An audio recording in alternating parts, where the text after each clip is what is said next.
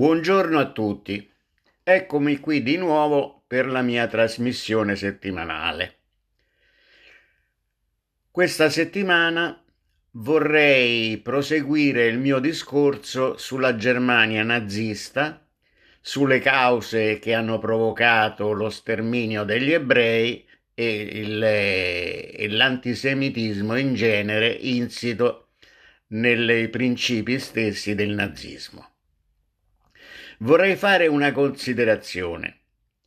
Malgrado in Europa ci siano ancora oggi decine e decine di organizzazioni filonaziste, nostalgiche e filofasciste, in Europa in particolare in Svezia, in, in Olanda, in Belgio, eh, in Spagna, in Italia e in tanti altri paesi, c'è, eh, c'è d'altra parte una considerazione da fare. Uno studio dell'Unione Europea ha constatato che circa il 20% dei ragazzi, non solo in Europa ma anche negli Stati Uniti, non sanno affatto nulla di che cosa è successo 80 anni fa e praticamente ignorano cosa è stata la Shoah, cosa è stata l'Olocausto e la persecuzione in particolare degli ebrei. Questa è una contraddizione che eh, va affrontata in modo piuttosto eh, serio. In vista di quanto detto sopra, voglio eh, ricordare tutti gli episodi che sono accaduti dopo la promulgazione delle leggi di Norimberga e che hanno portato piano piano alla decisione di, alla conferenza dei Wannsee che delibera la, eh, lo sterminio totale degli ebrei. Nel 1933, esattamente il 10 maggio, ci fu il rogo dei libri, eh, che, eh, in cui si bruciarono migliaia di libri di autori con, eh, censurati dai nazisti, come Karl Marx, Heinrich Heine e Sigmund Freud. Queste, questo rogo avvenne nella Bebelplatz di Berlino, piazza centralissima, eh, che, eh, vicino all'opera di Berlino, dove si trovano anche gli edifici dell'Università Humboldt ed è situata la cattedrale di Sant'Eudvige, Eduvigis, la chiesa cattolica romana più antica della città. Come ho detto, in, questi, in questo rogo furono bruciati migliaia e migliaia di libri e, eh, come disse profeticamente Heinrich Heine, grande poeta tedesco, disse là dove si bruciano i libri si, si finisce per bruciare anche gli uomini. E queste parole molto profetiche trovarono poi un'attuazione vera e propria nella triste realtà. Parliamo ora della notte dei cristalli, Kristallnacht, che è un termine tedesco che significa letteralmente notte dei cristalli. Il nome si riferisce all'ondata di violenti program antisemiti che ebbe luogo nella notte fra il 9 e il 10 novembre del 1938. Questa ondata di violenza si propagò in tutta la Germania, nell'annessa Austria e nella regione dei Sudeti della Cecoslovacchia da poco occupata dalle truppe tedesche. In tutto il Reich centinaia di sinagoghe furono attaccate, soggette ad atti di vandalismo, saccheggiate e distrutte. Molte furono date alle fiamme. I, ai vigili del fuoco fu ordinato di lasciar bruciare le sinagoghe, ma di evitare che le fiamme si propagassero agli, agli, agli edifici vicini. Le vetrine di migliaia di negozi ebrei furono distrutte e la merce rubata. I cimiteri ebraici furono profanati. molti ebrei furono attaccati da squadre di truppe d'assalto, le SA. Almeno 91 ebrei morirono durante quel pogrom.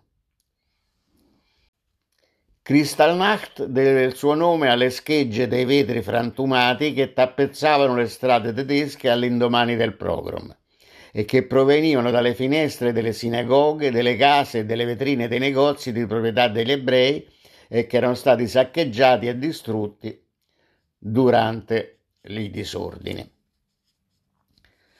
Gli atti di violenza furono istigati soprattutto dal partito nazista e dai membri delle SA, gli, st- gli Sturmabteilungen, letteralmente reparti d'assalto, ma comunemente dette truppe d'assalto e dalla gioventù hitleriana. Il giorno seguente i tedeschi dichiararono che la Kristallnacht era stata la reazione emotiva dell'opinione pubblica all'assassinio di Ernst von Rath, che era un funzionario presso l'ambasciata tedesca a Parigi. Il 7 novembre del 1938 Herschel Greenspan un diciassettenne ebreo polacco gli sparò. Pochi giorni prima le, le, autorità tedesche avevano espulso migliaia di cittadini ebrei polacchi che vivevano in Germania e Gritzpan aveva saputo che tra loro c'erano i suoi genitori residenti in Germania dal 1911.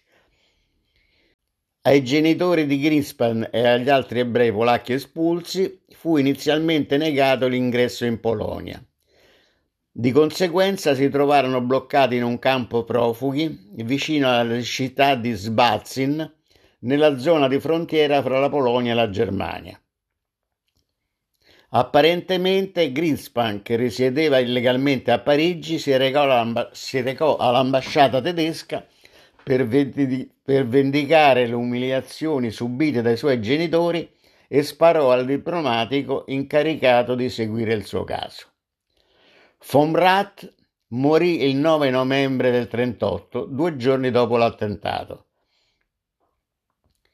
Quella data, per caso, coincideva con l'anniversario del Putsch de Monaco del 1923, una ricorrenza che era molto importante nel calendario nazionalsocialista. I dirigenti del partito nazista riuniti a Monaco per la commemorazione di questo putsch decisero di usare l'attentato come pretesto per scatenare una notte di violenze antisemite. Il ministro della propaganda Joseph Goebbels, uno dei principali istigatori del pogrom della Kristallnacht, insinuò davanti ai nazisti della vecchia guardia che la comunità ebraica internazionale aveva cospirato per commettere l'assassinio. Quindi annunciò il Führer ha deciso che le manifestazioni non devono essere preparate e organizzate dal partito, ma quando scoppiano spontaneamente non devono essere ostacolate. Le parole di Goebbels furono interpretate come un ordine per scatenare le violenze. Dopo il suo discorso, i dirigenti regionali del partito trasmisero le loro istruzioni alle sedi locali.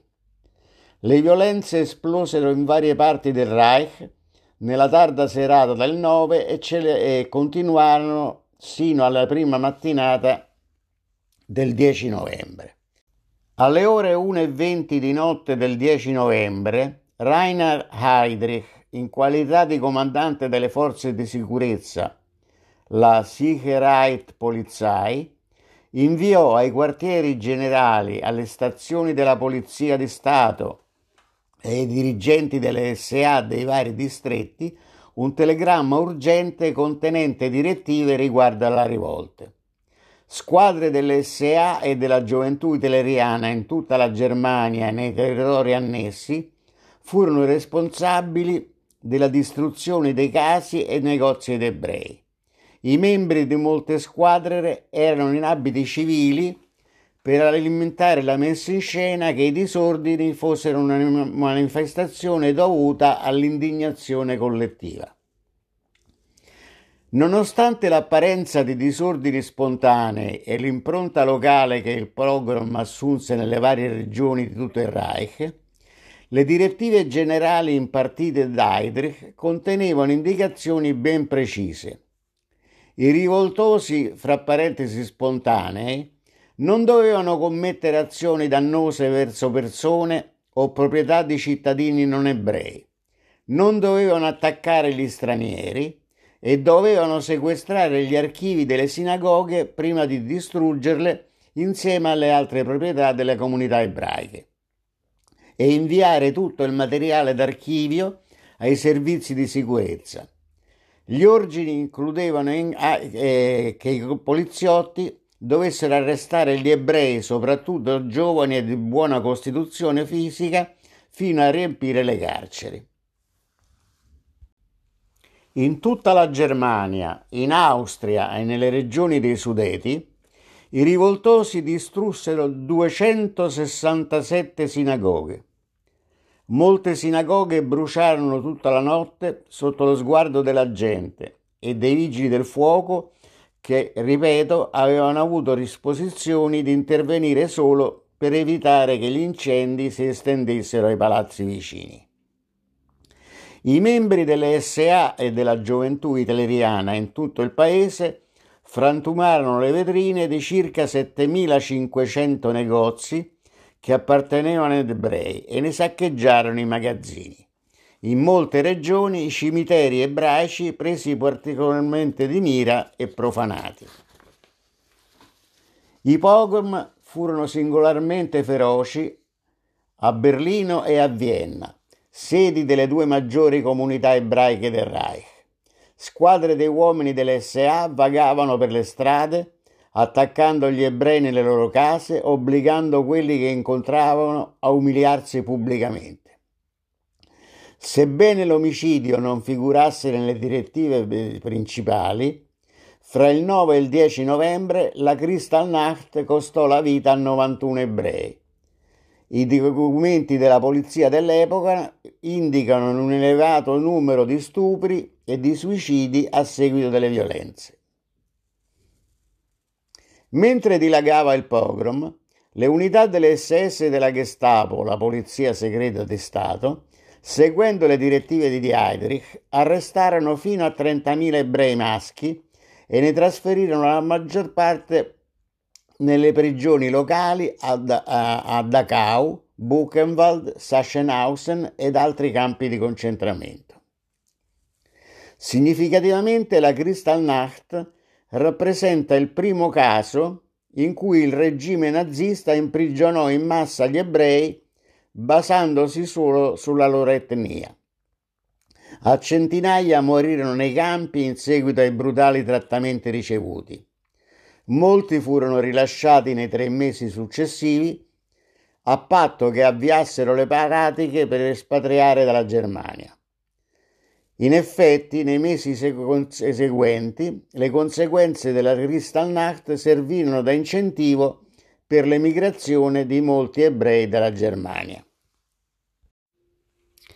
Nelle fasi successive al pogrom, molti dirigenti nazisti tra i quali Hermann Göring, criticarono gli eccessivi danni materiali causati dalle sommosse, sottolineando che in mancanza di interventi concreti le compagnie assicurative tedesche, non quelle gestite da ebrei, avrebbero dovuto pagare i danni.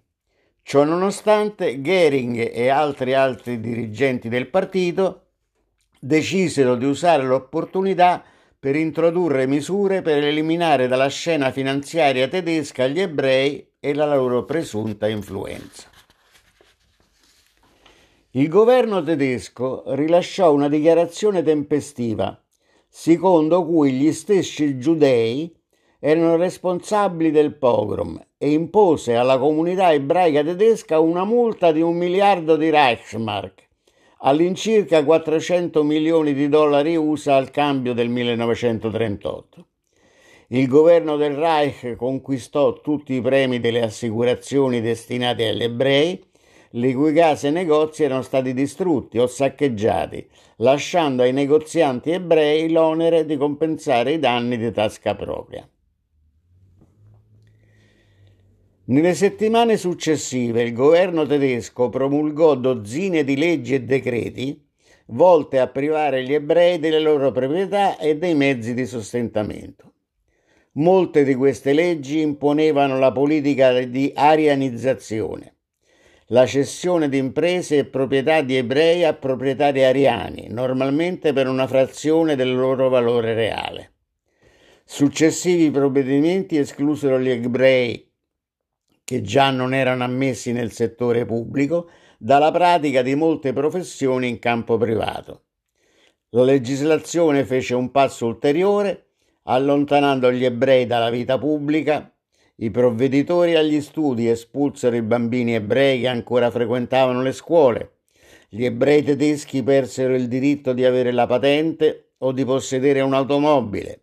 La legge limitò l'uso dei mezzi pubblici e gli ebrei non potevano più entrare nei teatri, nei cinema o nelle sale da concerto tedesche.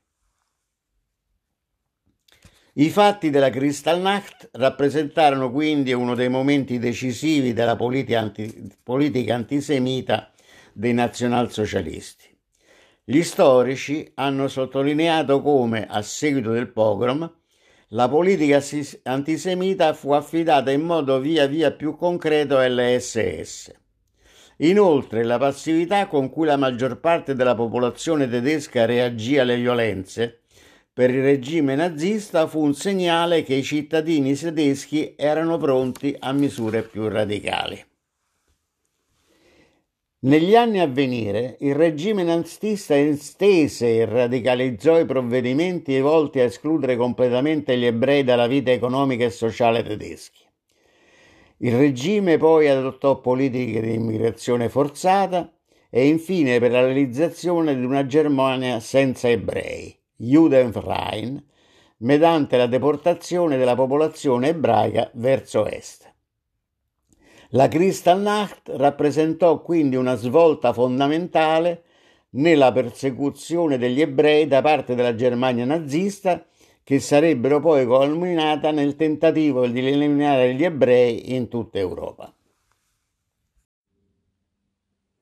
Dal racconto della Kristallnacht abbiamo saputo che da, fin dal 1934 erano stati creati in Germania campi di concentramento dove venivano reclusi avversari politici, delinquenti comuni ed anche ebrei. E principali erano Dachau, Sachsenhausen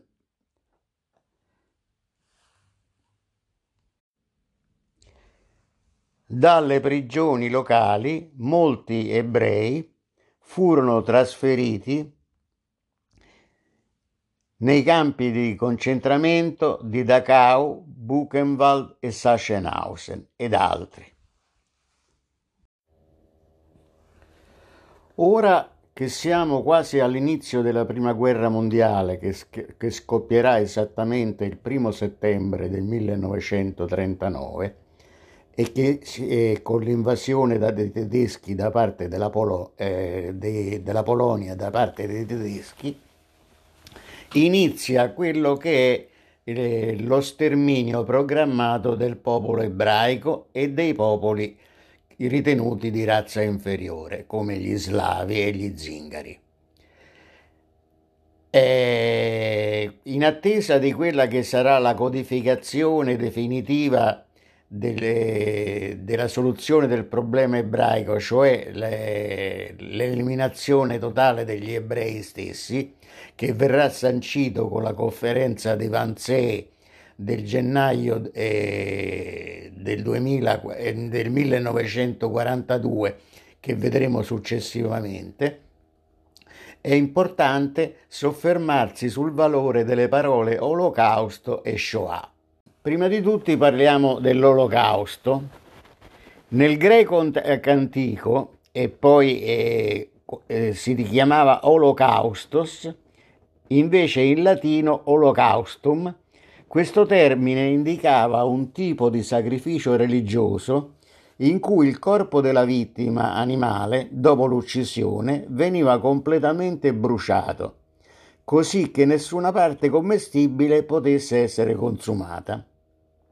Questo rito religioso era praticato nelle epoche antiche e arcaiche, sia nel mondo greco sia in quello ebraico, come pure in altre civiltà dell'Asia minore.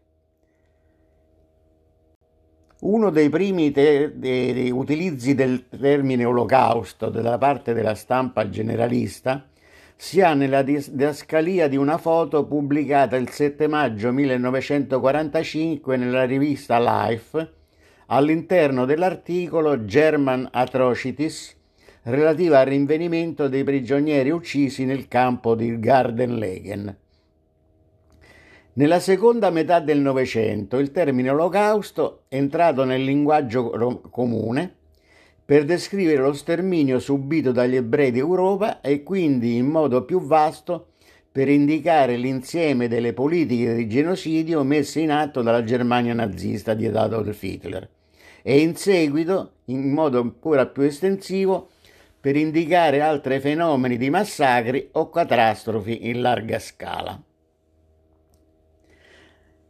A causa del, religi- del, se- del significato religioso di questo termine, gli ebrei non solo hanno trovato inopportuno l'uso del termine e cos- e olocausto, costoro giudicano offensivo paragonare o associare l'uccisione di milioni di ebrei a un'offerta a Dio. Il termine Shoah è stato così adottato più recentemente per descrivere specificatamente la tragedia ebraica di quel periodo storico. Periodo storico. Shoah in ebraico significa desolazione, catastrofe, disastro. Questo termine venne usato per la prima volta nel 1940 dalla comunità ebraica in Palestina in riferimento alla distruzione degli ebrei polacchi. Da allora definisce nella sua interezza il genocidio della popolazione ebraica d'Europa.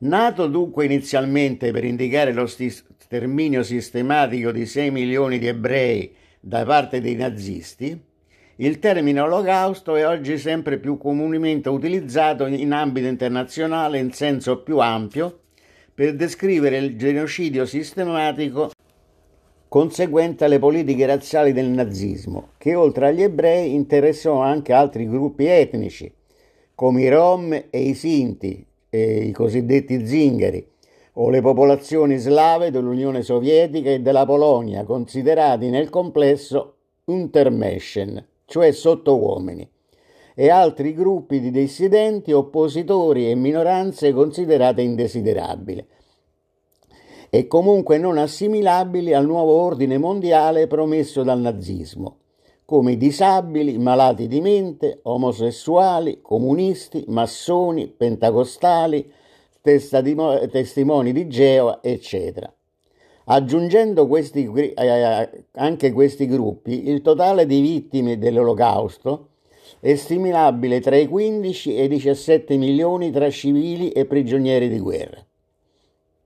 Per indicare specificatamente lo sterminio degli ebrei si usa il termine Shoah, così come molti rom usano la parola porraimos, grande, eh, che vuol dire grande divoramento, oppure Samudaripen, tutti morti, per descrivere lo sterminio operato dai nazisti nei loro confronti. Infine, il termine olocausto viene a volte usato per riferirsi ad anche altri casi di genocidio, specialmente quello armeno e quello ellenico che portò all'uccisione di 2,5 milioni di cristiani da parte del governo nazionalista ottomano, dei giovani turchi fra il 1915 e il 1923 e anche il genocidio dei nativi americani, il genocidio cambogiano, il genocidio assiro e il genocidio del Ruanda negli anni del XX secolo. Praticamente negli anni 90 del XX secolo. Più in generale il termine olocausto viene a volte usato per indicare un'ingente perdita deliberata di vite umane come quella che potrebbe risultare per esempio da una guerra atomica, da cui l'espressione olocausto nucleare. Termino eh, qui questa puntata e, e nella prossima parlerò dell'invasione tedesca della Polonia e, de, e, del, e, la, e, degli passi successivi che portano all'allineamento del popolo ebraico in Europa. Un caro saluto a tutti da Giorgia Io e arrivederci alla prossima puntata.